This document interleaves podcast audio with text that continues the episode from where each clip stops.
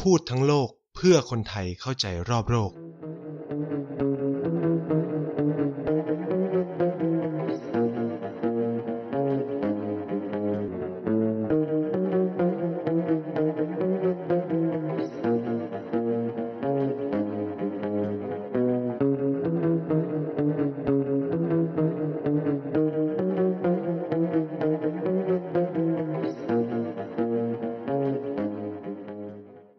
วัสดีครับ กลับมาพบกันอีกแล้วนะครับ กับรายการ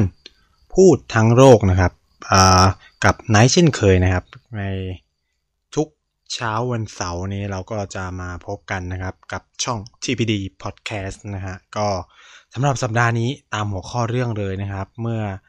เมื่ออาทิตย์ที่แล้วเนี่ยเราก็คุยกันไปเรื่องเอเกี่ยวกับอัฟกานิสถานใช่ไหมสัปดาห์นี้พาลงใต้ไปเที่ยวในมหาสมุทรอินเดียครับประเทศหนึ่งที่ มีประวัติศาสตร์ยาวนานมาก แล้วก็มีความเชื่อมโยงกับประเทศไทยด้วยนั่นก็คือศรีลังกานั่นเองครับ แต่ว่าผมก็จะมาพูดในประเด็นเกี่ยวกับ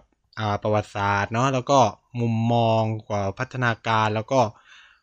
ศรีลังกาที่เป็นอยู่ในปัจจุบันอย่างที่เราทราบกันดีนะครับ ในประเทศบนโลกใบนี้มันมีอยู่ไม่กี่ประเทศเท่านั้นนะที่ที่นับถือศาสนาพุทธ และยิ่งและยิ่งเป็นพุทธศาสนาแบบ เถรวาทด้วยแล้วก็มีน้อยมากๆนะครับศรีลังกาเป็น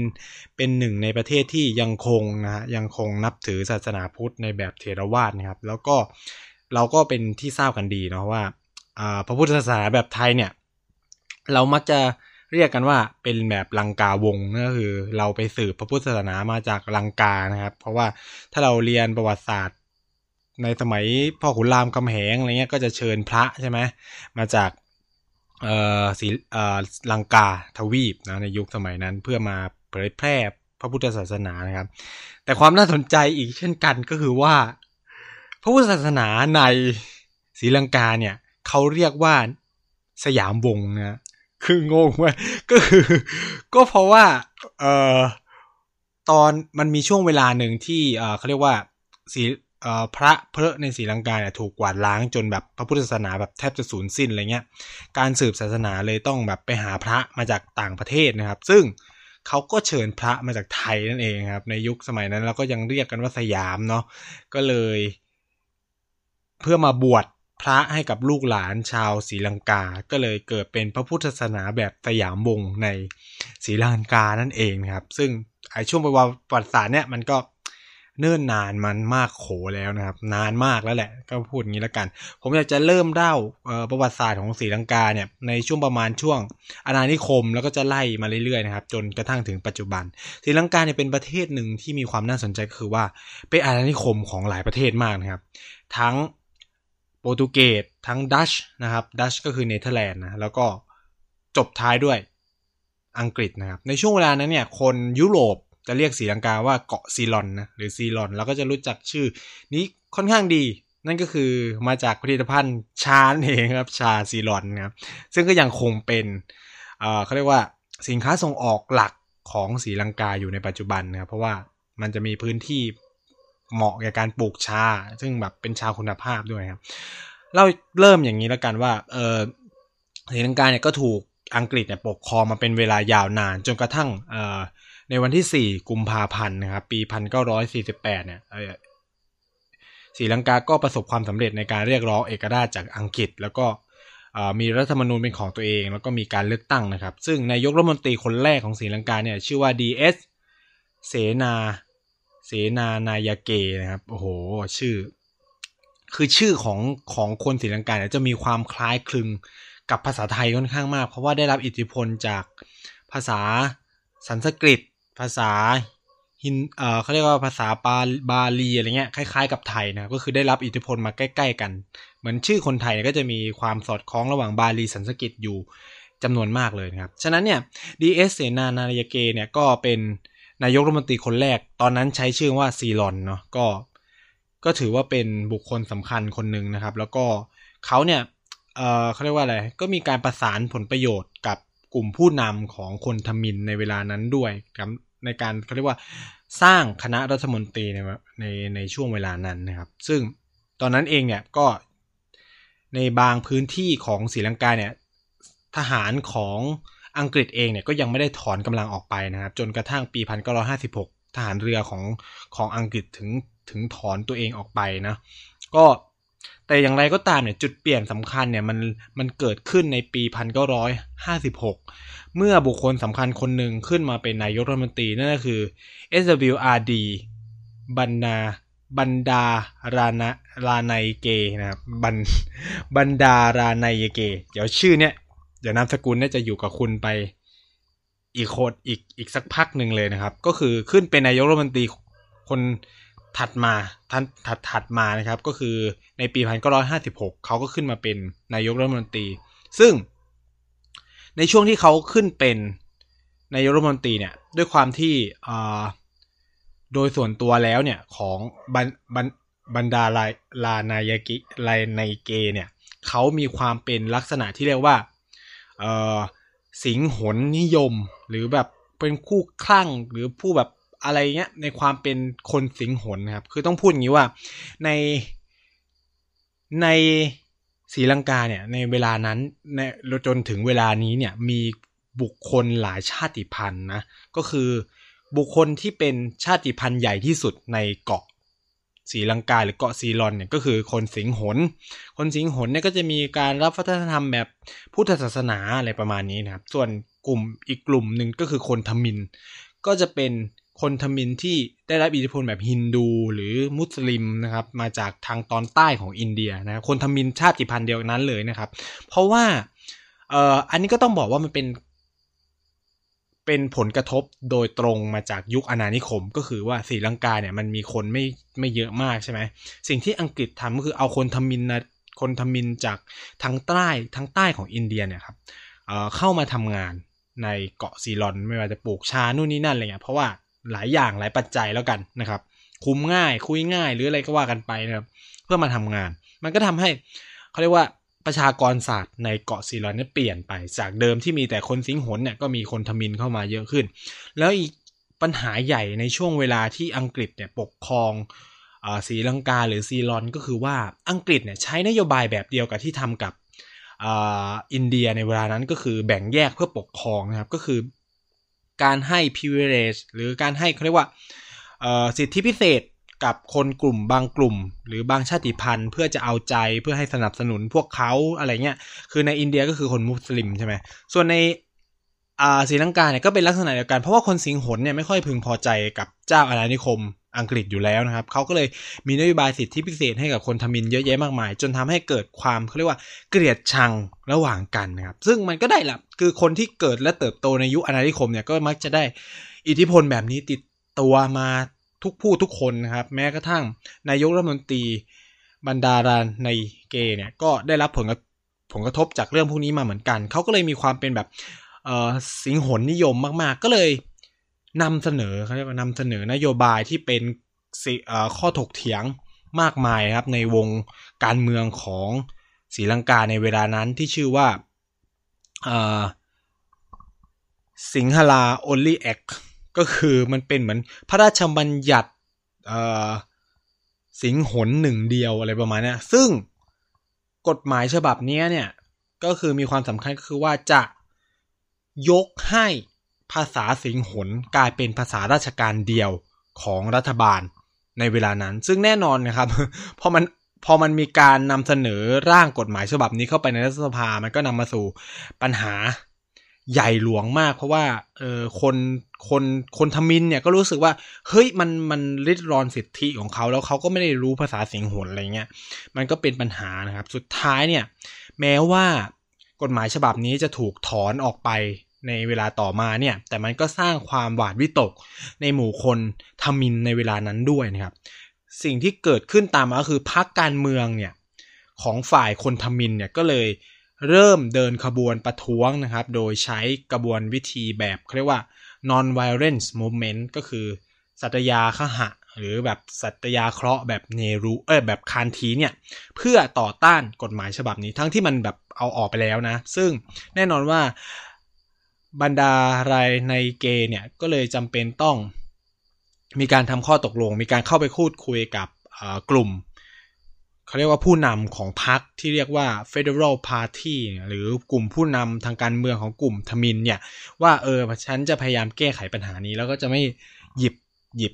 กฎหมายฉบับนี้ขึ้นมาอีกอีกครั้งหนึ่งแหละก็จะแบบไม่อะไรก็คือก็สุดท้ายก็เลยมีการ ปณีประนอมกันแต่การปณีประนอมนั้นกลับมีปัญหา เพราะกลายเป็นว่ามันทำให้รัฐบาลเนี่ยต้องไปผิดใจกับอีกกลุ่มหนึ่งนั่นคือกลุ่มเขาเรียกที่เป็นชาวพุทธหรือชาวสิงหนที่มีความคิดว่าเฮ้ยสิงหนก็ควรเป็นใหญ่ในแผ่นดินนี้สินู่นหรือเป็นพวกแบบชาตินิยมสิงหนแบบออกไปในทางหัวรุนแรง ที่มองว่าเฮ้ยรัฐบาลคุณต้องผลัก กฎหมายฉบับนี้ต่อไปนะ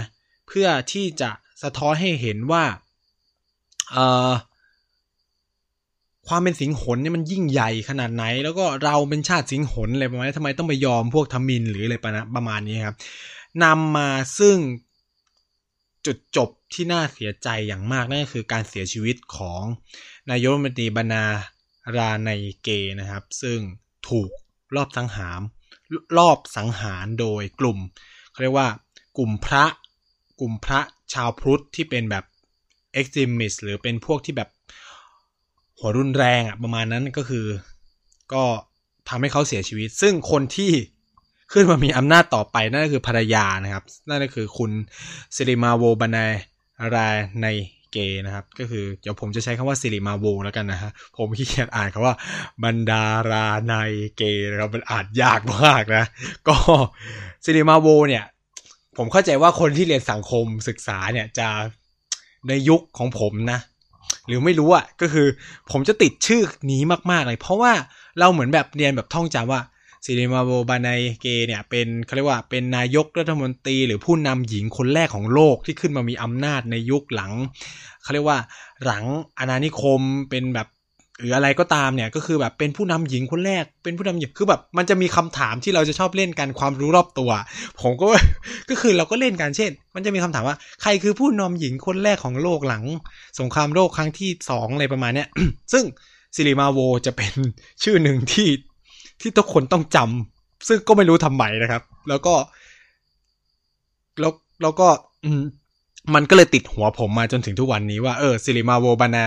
ไรในเกเนี่ยก็คือเป็นนายกรัฐมนตรีหญิงคนแรกของโลก เป็นผู้นำเขาเรียกว่าเป็นผู้นำหญิงคนแรกของโลกที่ขึ้นมามีอำนาจนะครับ ซึ่งแน่นอนเธอก็เป็นแบบหญิงไม้อะก็คือผัวตายนะครับพูดกันแบบภาษาชาวบ้าน แล้วก็ขึ้นมามีอำนาจต่อจากสามีนะครับ เป็นนายกรัฐมนตรีในปีพันเก้าร้อยหกสิบนะด้วยความวุ่นวายหลาย ๆ อย่างหลังจากสามีเธอตายเนี่ย เธอก็ต้องเขาเรียกว่าทำสิ่งที่เรียกว่ารัฐประหารตัวเอง เพื่อเขาเรียกว่ารักษาอำนาจนะ ซึ่งคือบรรณาคือบรรณาอะไรในเกเนี่ยก็คือหรือคุณสิริมาโบเนี่ยปรากฏว่าคือเธอเนี่ยคือครองอำนาจในศรีลังกานานมากนะผมไม่ใช่คำนี้ ตั้งแต่ปีพันเก้าร้อยหกสิบจนถึงปีพันเก้าร้อยหกสิบห้านะครับเออต้องพูดงี้ก่อนว่า ในช่วงที่เออผมก็พูดสลับไปสลับมานะอาจจะงงนิดนึง คือพอนึกอะไรออกก็จะพูดนะครับ ก็คือว่าในช่วงเวลานั้นเนี่ย อินเดียเนี่ยเอ้ยเขาเรียกว่า ศรีลังกาสิ หลังจากได้รับเอกราชไปแล้วเนี่ยเขายังถือเอาเขาเรียกว่าประมุขของอังกฤษเนี่ยเป็นผู้นำประเทศนะ คือยังเข้าร่วมกับที่เรียกว่าเอ่อเวลเอ่อคอมมอนเวลใช่ไหมเป็นเป็นเครือจักรภพอะเขายังเป็นเครือจักรภพอยู่ฉะนั้นเนี่ย Head of State หรือแบบผู้นำสูงสุดของรัฐของซีรอนหรือศรีลังกาในเวลาเนี่ยยังคงเป็นกษัตริย์อังกฤษนะ ซึ่งก็คือพระนางเจ้าอลิซาเบธที่สอง นะครับ ซึ่งปัจจุบันก็ยังมีชีวิตอยู่นะครับ ตั้งแต่ประมาณปีพันเก้าร้อยหกสิบกว่านะฮะก็คือตั้งแต่อินเอ่อเขาเรียกว่าศรีลังกาได้รับเอกราชเนี่ย ก็ก็ยังคงเป็นผู้นำสูงสุดของศรีลังกาต่อไปนะครับ ซึ่งคุณสิริมาโวเนี่ย แกขึ้นมามีอำนาจหลายรอบนะ ตั้งแต่ปีพันเก้าร้อยหกสิบจนถึงปีพันเก้าร้อยเจ็ดสิบนะครับ แล้วก็อีกรอบหนึ่งเนี่ย ก็คือประมาณปีพันเก้าร้อยเอ้ยพันเก้าร้อยหกสิบถึงหกสิบห้า นะครับ แล้วก็หายไปช่วงหนึ่ง ก็คือแพ้ให้กับดุตเล่เสนานายาเกนะครับ คือคือมันก็เหมือนกับว่ามันก็เป็นแบบ คือในเอเชียใต้เนี่ยเราต้องพูดว่ามันเป็นแบบเขาเรียกว่า family หรือ dynasty politicians ก็คือมันมีความเป็นตระกูลการเมืองกันอยู่ มันก็จะแบบผัดกันเห็นไหมก็คือนายกรัฐมนตรีก็นำสกุลเสนานายาเกใช่ไหมอันนี้ก็น่าจะอันนี้ก็คือดุลเลเนี่ยก็คือเป็นลูกก็คือแบบเป็น เป็นคนต่อมาก็คือเป็นคนในตระกูลนั้นแหละ ที่ขึ้นมามีอำนาจต่อต่อต่อต่อจากต่อจากซิเลมาโวนะครับ ก็คือเขาเธอก็เว้นวักไปหลังจากการรัฐประหารเนาะซึ่งแน่นอนในช่วงเวลานั้นเนี่ยมันก็เกิดความเปลี่ยนแปลงเยอะแยะมากมาย คือซิริมาโวเนี่ยเขามีนโยบายที่น่าสนใจก็คือว่าเธอเนี่ยเขาเรียกรัฐบาลศรีลังกาในเวลานั้นก็คือปากเปล่าๆนะครับ พูดว่าประมาณว่าไม่ฝักใฝ่ฝ่ายใด แต่ในความเป็นจริงเนี่ยในยุคของของ ซิเรมาโวเนี่ยซิเรมาโวค่อนข้างจะมีเขาเรียกว่ามีความใกล้ชิดกับสหภาพโซเวียตแล้วก็จีนอย่างมากมายมหาศาลเลยนะครับ จนกระทั่งปี 1971 เนี่ย ก็คือซีรอนเนี่ย ประสบปัญหาการก่อการร้ายของพวกภัยคอมมิวนิสต์นะครับ ก็ประสบความรุมหลายอย่างนะครับ จนจนในที่สุดเนี่ย ปี 1972 เนี่ย ประเทศศรีลังกาก็มีการเปลี่ยนแปลงรัฐธรรมนูญนะครับ กลายเป็นระบบรีพับบิกนะในปี 1972 หรือระบบสาธารณรัฐนะครับ ซึ่งนำมาซึ่งการตั้งชื่อเปลี่ยนชื่อประเทศตัวเองจากซีรอนมาเป็นศรีลังกา ในปี 1972 นั่นเองนะครับ ซึ่งก็คือล้มระบบการปกครองแบบเดิมมาเป็นระบบสาธารณรัฐนะครับ แน่นอนว่าเอ่อมันสร้างความหวาดวิตก อย่างมากนะครับให้กับกลุ่มคนที่เขาเรียกว่าเป็นบุคคลส่วนน้อยอะนั่นคือคนกลุ่มน้อยนั่นเองนะครับ ก็คือกลุ่ม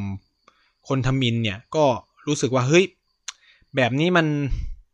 มันมีโอกาสนะที่เราจะกลายเป็นเปี้ยร่างหรืออะไรเงี้ยมันก็มีการเคลื่อนไหวหลาย ๆ อย่างนะครับ มีการเคลื่อนไหวนู่นนี่นั่นเริ่มมีการเขาเรียกว่าโจมตี โจเล็กโจมตีน้อยครับ มีการใช้อาวุธยุทโธปกรณ์จากกลุ่มพยักกลุ่มทมิน กลุ่มคนทมินนะครับ เริ่มมีการใช้อะมีการสะสม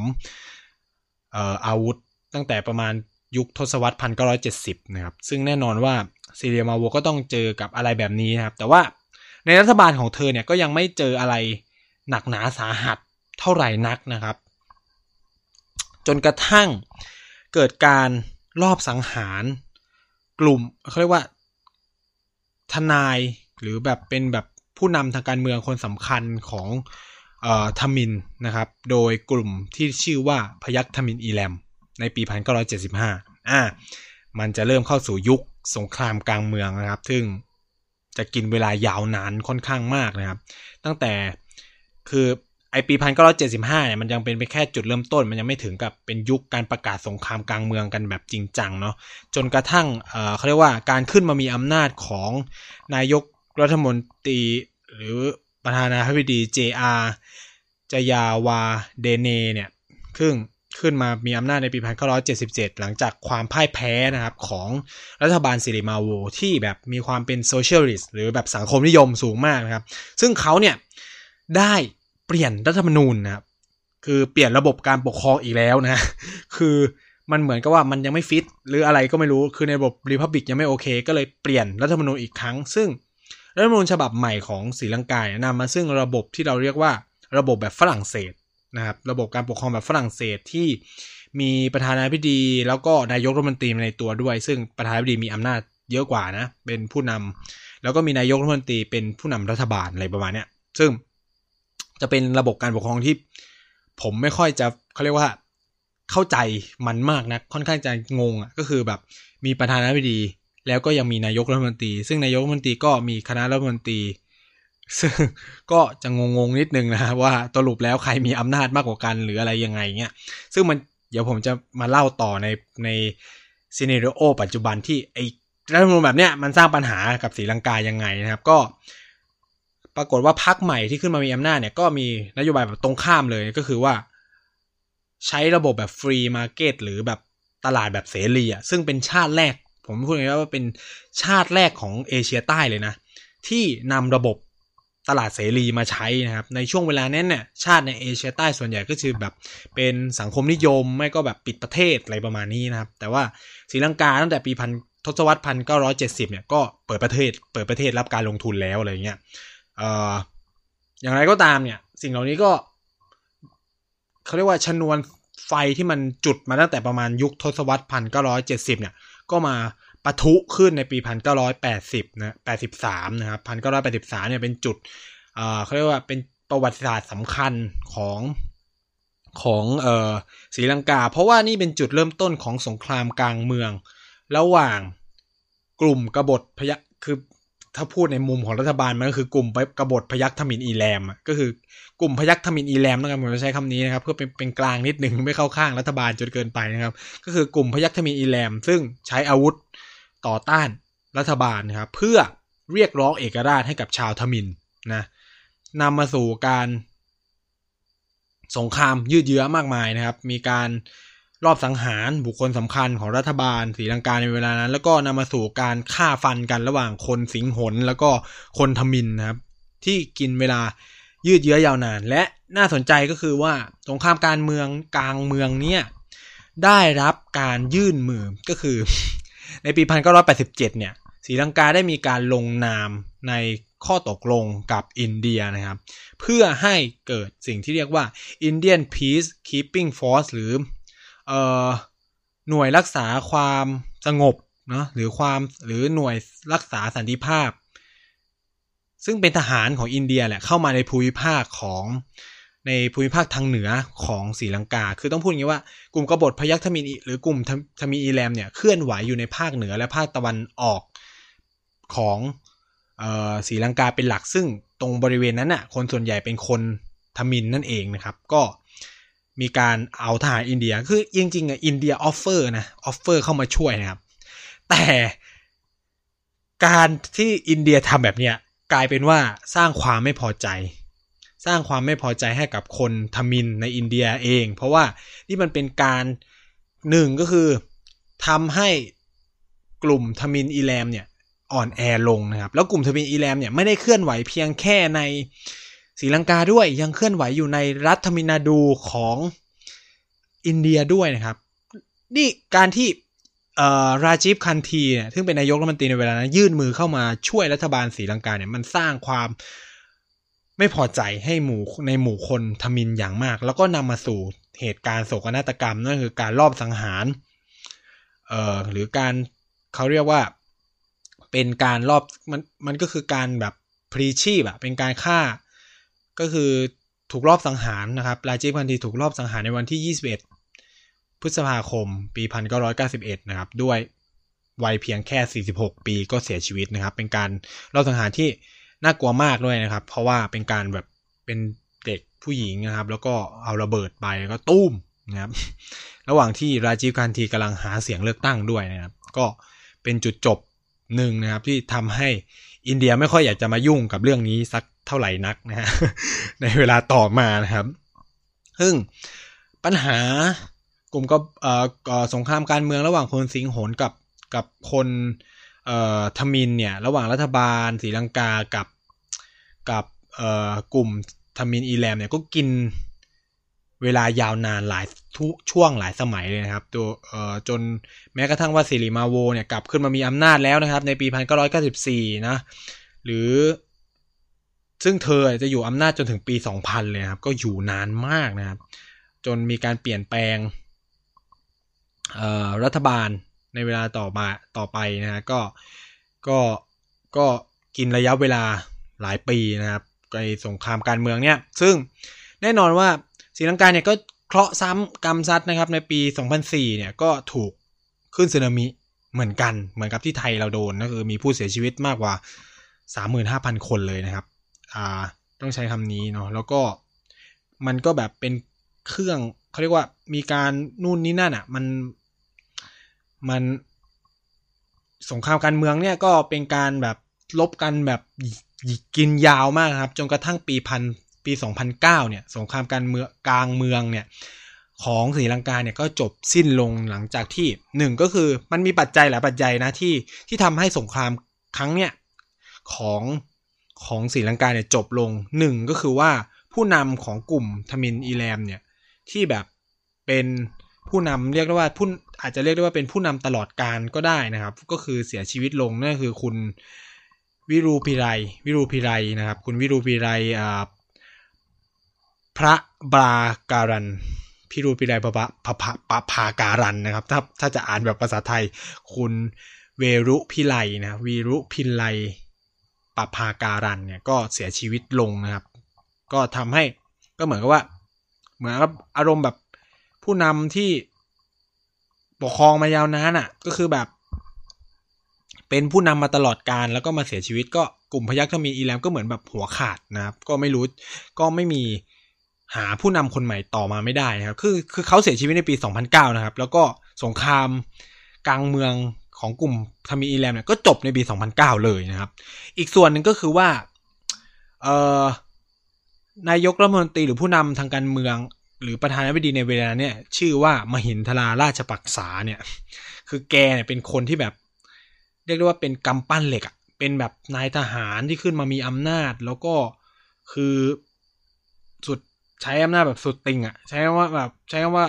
ใช้อำนาจแบบสุดติ่งกระดิ่งแมวเลยก็คือตั้งแต่ปีพันปีสองพันห้าแกขึ้นมามีอำนาจใช่ไหมแล้วแกก็แบบ คือด้วยความที่แกเป็นทหารด้วยมั้งแกก็เลยแบบ เออรู้ว่าจะต้องดิว คือดิวนี่คือคำว่าดิวอะคำว่าดิวในความหมายของผมคือใช้กำลังกวาดล้างนะก็คือมีผู้เสียชีวิตมหาศาลคือแบบ แกใช้ทหารในการโจมตีฆ่าไม่สนอะ่ะคือแบบ คือไม่ได้ดูนะว่าอันนี้เป็นกลุ่มก่อการร้ายเป็นคนทมินหรืออะไรก็คือ รู้ว่ากลุ่มก่อการร้ายตรงนี้ก็คือยิงขีปนาวุธใส่ลงไปเลย ก็คือ คนชาวบ้านผู้บริสุทธิ์ที่เป็นคนทมินก็ตายไปด้วยอะไรเงี้ย ก็ทำให้ช่วงเวลานั้นเนี่ยศรีลังกาเนี่ยถูกแบนนะ ต้องใช้ว่าเป็นถูกแบนจากนานาชาติเลย เพราะว่านี่มันเป็นการละเมิดสิทธิมนุษยชนครั้งรุนแรงมากๆนะครับ ก็สงครามการเมืองเนี่ยก็คือคือแบบทำให้แบบมหินทราราชปักษาเนี่ยมีชื่อ ชื่อเสียงในหมู่คนสิงหนนะแต่ก็คือมีชื่อเสียในหมู่คนหัวก้าวหน้าในหมู่นานาชาติว่ากันไป เพราะว่ามันมันมีผู้เสียชีวิตจำนวนมาก แล้วก็ละเมิดสิทธิมนุษยชนทำให้ ตอนนั้นเนี่ยศรีลังกาถูกแบนจากทั้งอินเดีย จากสหรัฐอเมริกาถูกอะไรถูกคว่ำบาตรเลยก็ว่าได้นะครับ แล้วก็มันนำมาซึ่งความเปลี่ยนแปลงในเรื่องภูมิรัฐศาสตร์ในเอเชียใต้ด้วยนะครับ คือมันมีความเข้าใจแบบ ผมไม่อาจจะใช้คำว่าอาจจะไม่เข้าใจแบบผิดๆหรอกก็คือมันมีความเข้าใจประมาณหนึ่งที่ว่าศรีลังกาเนี่ยเป็นตัวอย่างหนึ่งของเขาเรียกว่าของสิ่งที่เรียกว่ากับดักหนี้ของจีนใช่ไหมคือมันมีคนจำนวนมากพูดเรื่องพวกนี้นะครับแต่ในความเป็นจริงนั้นเนี่ยต้องใช้คำนี้ก็คือคือมันเริ่มอะคือจริงๆมันเริ่มตั้งแต่สมัยยุคราชปักษาครับ ต้องพูดอย่างนี้นะครับว่าศรีลังกาเนี่ยถูกแบนนะถูกแบนถูกคว่ำบาตร ฉะนั้นเนี่ยเศรษฐกิจล่ม เศรษฐกิจถูกแบนใช่ไหมอ่าเศรษฐกิจก็ไม่กระเตื้องหนึ่งคือศรีลังกาไม่สามารถกู้เงินจากที่ไหนได้เลย เพราะว่าถูกคว่ำบาตรจากโลกเสรีทั้งหลาย แล้วก็เพื่อนบ้านสำคัญที่เคยเคยช่วยเหลือศรีลังกามาตลอดอย่างอินเดียเนี่ยก็ลดความช่วยเหลือลงอะไรเงี้ยตรงกับช่วงเวลานั้นเอง จีนกำลังเริ่มขยายอิทธิพลนะครับไม่เชิงว่าขยายอิทธิพลหรอก จีนเนี่ยเมื่อโตถึงระดับหนึ่งมันก็ต้องออกไปข้างนอกนะครับ เพราะมันมีเงินก็ไม่ต้องใช้อะใช่ไหมก็จีนก็ยื่นมือเข้ามาหาศรีลังกาในเวลานั้น พอดีพอดีนะครับ เพราะว่าคือผมต้องพูดว่ามันเป็นการเป็นเกมการเมืองหรือเกมเศรษฐกิจ หรือเกมเศรษฐศาสตร์ที่ ผมใช้คำว่าจีนก็แอบฉลาดอยู่นะ ก็คือ คนกำลังล้มใช่ไหมคนกำลังล้มในขณะที่ทุกประเทศกำลังลุมกระทืบ จีนก็เหมือนพระเจ้า ยื่นยื่นอะไรบางอย่าง คือเหมือนคนกำลังจมน้ำแล้วมีคนเอาไม้มาช่วยให้อะไรเงี้ย แน่นอนครับก็คือศีลังกากำลังจะจมน้ำเมื่อมีอะไรยื่นเข้ามาก็ต้องคว้าไว้ก่อนใช่ไหมโดยที่ไม่ได้แบบ โอเคแหละ มันก็ต้องโทษรัฐบาลศรีลังกาด้วยส่วนหนึ่งว่า คุณไม่ได้ดูว่าคอนดิชันหรือแบบข้อตกลงเลยอะว่ามันมีอะไรบ้าง ผมก็ คือมันก็เหมือนคนกำลังจะจมน้ำมีคนยื่นเงินมาให้มันก็ต้องคว้าคือคือมันคือเราต้องมองในมุมนี้ด้วยนะครับ คือจะโทษคือปัญหาเนี่ย เวลาข่าวสื่อออกไปเนี่ย ข่าวก็จะแบบในมุมว่าโทษจีนนู่นนี่นะคือผมเนี่ยจะมีปัญหามากๆนะ เอาจริง ผมว่าการโทษอะไรแบบเนี้ยมันควรโทษประเทศนั้นๆ มากกว่าเว้ยคือคือโอเคแหละจีนเสนอ สมมุติว่ารถไฟอีรถไฟที่ไทยกำลังไอ้นี่อยู่คือจีนเสนอดอกเบี้ยโหดนู่นนี่นั่นมากเลย ถ้าไทยไม่ตกลงเนี่ย เงินมันจะลอยมาแล้ววะ คืออันเนี้ยคือผมเนี่ยจะต้องอย่างแรกคือมันต้องด่ารัฐบาลของประเทศนั้นก่อนนะตามมาด้วยโอเคแหละ จีนมันมีกับดักมันซ่อนเลนนู่นนี่นั่นว่ากันไปนะครับ แต่ในเคสเนี่ยผมจะพูดในมุมว่า เออ ในช่วงเวลานี้ศรีลังกามันกำลังจะจมน้ำแล้วจีนก็คือยื่นข้อเสนอการลงทุนมาให้ซึ่งมหาศาลนะครับ ไม่ว่าจะเป็นการลงทุนพัฒนาอินฟราสตรักเจอร์โครงสร้างพื้นฐานต่างๆ ในใน ในศรีลังกาที่มันหายไปนานมาก แล้วศรีลังกาก็ต้องการพัฒนาเศรษฐกิจหลังจากถูกคว่ำบาตรแล้วก็เราก็จะเห็นได้ชัด ถ้าไปดูตัวเลขรายงานทางเศรษฐกิจเนี่ยก็จะรู้เลยว่า ตั้งแต่ประมาณช่วงที่ศรีลังกาถูกคว่ำบาตรมาเรื่อยๆ เนี่ยสิ่งที่เขาเรียกว่าดุลการค้าหรือ เศรษฐกิจของศรีลังกาเนี่ยก็เริ่มเบี่ยงไปทางจีนมากยิ่งขึ้น เพราะมันไม่มีคนมาลงทุนเนี่ยก็มีแค่จีนเข้ามาลงทุน แน่นอนว่าเศรษฐกิจศรีลังกาในเวลาต่อมาก็ไม่สามารถเติบโตได้อย่างที่คาดหวังนะครับก็ไม่สามารถชำระหนี้ให้กับจีนได้ ซึ่งแน่นอนจีนก็อาศัยจังหวะนั้นก็คือเช่าท่าเรือศรีลังกาซะเลยนะครับ ก็คือยังไม่ถึงกับยึดนะแค่เช่า แต่เช่าร้อยปีอะไรประมาณเนี้ยก็กึ่งกึ่งก็กึ่งกึ่งยึดอะเออก็คือเช่าร้อยปีเพื่อแลกกับ การใช้หนี้ที่ศรีลังกาไม่สามารถทำได้ แล้วก็เลยเรียกโมเดลที่เกิดขึ้นระหว่างจีนกับศรีลังกาว่ามันเป็นเหมือน debt trap debt trap หรือกับดักหนี้ของจีนอะไรเงี้ย ซึ่งเอาจริงผมก็ไม่แน่ใจว่าเราเรียกแบบนั้นได้หรือไม่ เพราะว่ามันเหมือนเป็นความสมยอมด้วยของรัฐบาลศรีลังกาในเวในเวลานั้นนะครับ จนถึงเวลานี้อ่าก็คือพอราชปักษาเนี่ยลงจากอำนาจก็คือเหมือนคือ ก็แค่โดนคิดิคอลมากอะก็คือโดนแบบวิพากษ์วิจารณ์ในปี 2015 ก็แพ้เลือกตั้งนะก็มีคนใหม่ขึ้นมามีอำนาจ เป็นนายกรัฐมนตรีคนเอ้ยเป็นประธานาธิบดีคนปัจจุบันของศรีลังกานั่นเองนะครับ เอ้ยต้องพูดว่าเปลี่ยนแล้วนะครับ คือตอนนี้การเมืองศรีลังกามันเปลี่ยนขั้วการเมืองไปแล้ว คือมันจะมีการสลับขั้วในประมาณปีพันปี 2015 จนถึงพัน2020 เนี่ย เป็นช่วงที่ฝ่าย หัวก้าวหน้าขึ้นมามีอำนาจนะครับ ซึ่งไม่ใช่เครือข่ายของราชปักษานั่นเองนะครับ ก็คือเป็นเป็นนายกรัฐมนตรีรานิวนะครับกับประธานาธิบดีวิสิงเห ซึ่งสองคนเนี่ยก็คือมาจากต่างพรรคหรือพรรคขั้วตรงข้ามกับราชปักษาสองคนนี้จะมีความลักษณะที่ว่าอย่างรานิวเนี่ยจะมีความมีความสัมพันธ์ที่ค่อนข้างดีกับอินเดียนะครับ แล้วก็มีความก็คือแบบแน่นอนก็คือ หลังจากพวกนี้ขึ้นมามีอำนาจก็พยายามเตะสกัดโครงการทั้งหมดของจีน แล้วก็ไม่พยายามรับเงินทุนจากจีนนะครับ แต่อย่างไรก็ตามก็คือพวกเขาก็มีอำนาจได้ 5 ปี ในการเลือกตั้งปี 2020 นะครับ ประธานาธิบดีคนใหม่เนี่ยก็คือโกทาปายาราชปักษานะก็คือเป็นน้องชายของมหินทราราชปักษาและเขาคนนี้ก็เป็นผู้บัญชาการทหารในยุคที่ปราบปรามทมินอิแลมด้วยนะ ก็ขึ้นมามีอำนาจนะครับ ซึ่งแน่นอนสายราชปักษาเนี่ยก็จะมีความโปรจีนมากนะครับ ตอนนี้เนี่ยเรียกได้ว่าศรีลังกาก็เทิร์นทูไชน่าแบบเต็มภาคภูมิมากนะครับ โครงกงโครงการอะไรเงี้ยมาเต็มไปหมดนะ เราก็จะได้เห็นความเปลี่ยนแปลงในประเทศศรีลังกา คือตอนนี้มีแรงงานจีนเข้ามาในศรีลังกาจำนวนมหาศาลนะครับ ท่าเรือสัญญาที่ที่ถูก ระงับไว้ในช่วงที่รานิวกับพวกวิสิงเหเนี่ยเป็นนายกรัฐมนตรีเนี่ยก็ถูกกลับมาแล้วก็เซ็นใหม่นะครับ คือเขาชนะแบบถล่มทลายมากนะครับ ไม่ใช่แบบชนะแบบเล่นๆเลยนะเพราะว่าคือราชปักษาจะมีอารมณ์แบบความเป็นสิงหนนิยม เป็นพวกชาตินิยมแบบศรีลังกาอะไรเงี้ย ซึ่งเราก็จะได้เห็นว่าในโลกใบเนี้ยในช่วงหลายปีที่ผ่านมามันเหมือนเทิร์นไรท์หรือแบบเป็น มุ่งสู่ขวานิยม เป็นพวกชาตินิยมซะเยอะนะครับ เราจะเห็นว่าผู้นำหลาย ๆ ชาติเนี่ยจะเป็นพวกชาตินิยมหมดเลย ไม่ว่าจะเป็นอินเดียใช่ไหมศรีลังกา เนปาลนะครับบังกลาเทศนะครับ จีนอเมริกานะไทยใช่ไหมหลาย ๆ ประเทศเนี่ยผู้นำเป็นชาตินิยมหมดเลยเนี่ยก็คือเป็นเทรนด์นะครับเราก็จะได้เห็นว่า ซีนิโอทางการเมืองหรือสถานการณ์ทางการเมืองของศรีลังกาเนี่ยมันก็เป็นประมาณนี้ประวัติศาสตร์ของศรีลังกาก็เป็นประมาณนี้ ในเรื่องเศรษฐกิจเนี่ยปัจจุบันต้องบอกว่าเอ่อรายได้หลักก็ยังคงมาจากการส่งออกนะครับ แล้วก็สินค้าสำคัญของของศรีลังกาเนี่ยก็แน่นอนนะครับขึ้นชื่อก็คือชานั่นเอง ซึ่งชาศรีลังกามีหลายเกรดนะครับ เมืองที่เป็นแหล่งปลูกชาสำคัญก็คือ แคนดี้นะเมืองแคนดี้เนี่ยสวยมากนะครับ แต่ว่าผมยังคือผมเนี่ยยังอยากจะไปเที่ยวอยู่เพื่อนชวนหลายรอบแล้วเนี่ยก็ยังไม่ได้มีโอกาสจะไปเยือนทันทีผมเคยไปศรีลังกาครั้งเดียวนะครับ ลงแค่โคลัมโบนะฮะแล้วก็อยู่ประมาณสองสามวันแล้วก็ไปกลับไปอินเดียนะครับ ก็ไปดูเฉยว่าเออศรีลังกามันเป็นประมาณไหนนะอันนี้ก็จะเป็นภาพรวมหลักๆของ